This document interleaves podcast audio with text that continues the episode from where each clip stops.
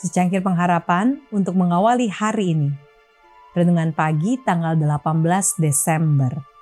Kita akan melihat kemuliaan dan kehormatannya. 1 Tawarik 16 ayat 27 berfirman, Keagungan dan semarak ada di hadapannya. Kekuatan dan sukacita ada di tempatnya. Barang siapa yang menerima perkataan Kristus dan menyerahkan jiwanya pada tangan penjagaannya, kehidupan mereka setuju dengan perintahnya, akan mendapat damai dan ketenangan. Tidak ada perkara dunia ini yang dapat menyedihkan mereka bila mana Kristus menggembirakan mereka dengan kehadirannya.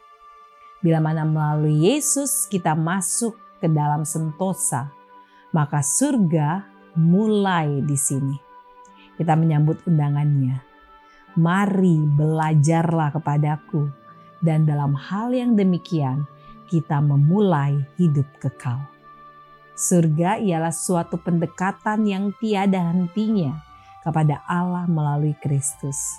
Semakin lama kita berada di dalam surga bahagia, semakin besar kemuliaan dibukakan bagi kita.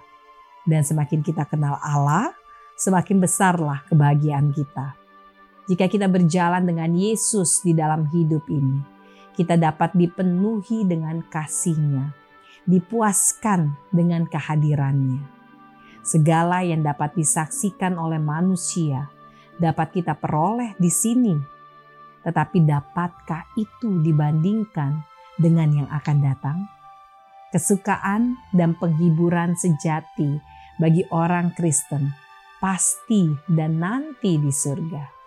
Kerinduan jiwa dari mereka yang telah mengecap kuasa dunia yang akan datang dan telah menikmati kesukaan surgawi tidak akan merasa puas dengan perkara-perkara dunia. Orang-orang yang demikian akan cukup pekerjaan pada waktu senggang mereka. Jiwa mereka akan ditarik kepada Allah di mana harta berada, di sanalah hati berada. Sambil memegang perhubungan yang manis dengan Allah yang mereka sembah dan kasihi. Kesenangan mereka berada di dalam merenung-renungkan harta mereka, yaitu kota kudus, bumi yang dibarui, rumah mereka yang kekal. Doa kita hari ini, marilah kita merenungkan perkataan Kristus melalui firman Tuhan dan menyerahkan jiwa kita kepadanya, sehingga damai dan ketenangan menjadi bagian kita. Amin.